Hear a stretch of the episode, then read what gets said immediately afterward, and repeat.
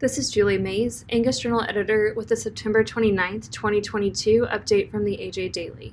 Today's update contains a story about a stockmanship challenge hosted this summer in Alberta, Canada, comments from the National Farmers Union and NCBA about the White House Conference on Hunger hosted September 28th, and a report on livestock futures contracts.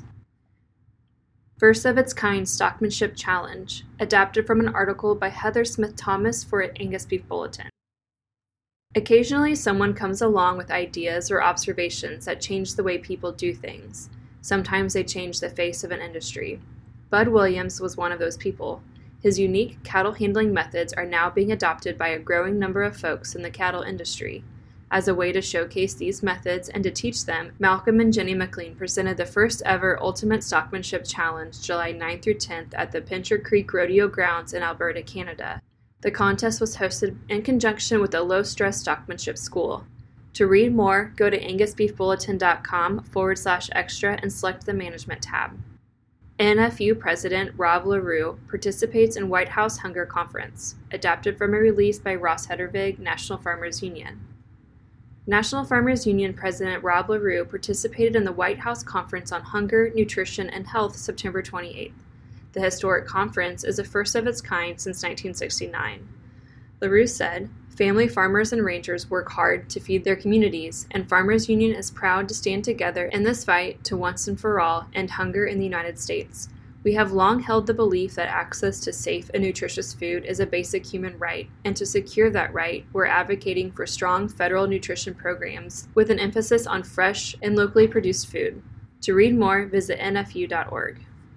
National Cattlemen's Beef Association represents cattle producers at White House Conference on Hunger, Nutrition, and Health. Adapted from a release by the National Cattlemen's Beef Association. On September 28th, National Cattlemen's Beef Association CEO Colin Woodall attended the White House Conference on Hunger, Nutrition, and Health to represent U.S. cattle producers who raise the most sustainable beef in the world and provide a nutritious protein to Americans. Woodall said the White House has prioritized ending hunger and increasing access to nutritious food, and America's cattle producers are ready to help by providing safe, sustainable, and nutritious protein to the world. We will continue to highlight beef's role as an excellent source of protein for all ages, especially for those Americans lacking iron and other essential beef nutrients. For more information, go to ncba.org. Broad sell off and livestock contracts, adapted from a report by Len Steiner, Steiner Consulting Group. Livestock futures contracts have fallen sharply in this week, reacting to a pessimistic outlook for the world and U.S. economies. On Monday, almost no sector was safe as equities, metals, livestock, and crops shed value. December live cattle has fallen for six straight trading sessions and lost $5.85 per hundredweight since September 20th.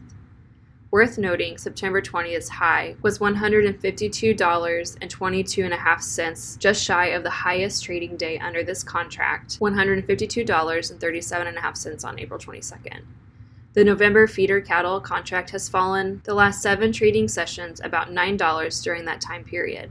However, this feeder cattle contract has slid more or less since about mid August after peaking at just over $191. For the full report, go to dailylivestockreport.com. The AJ Daily is compiled by Paige Nelson, field editor for the Angus Journal.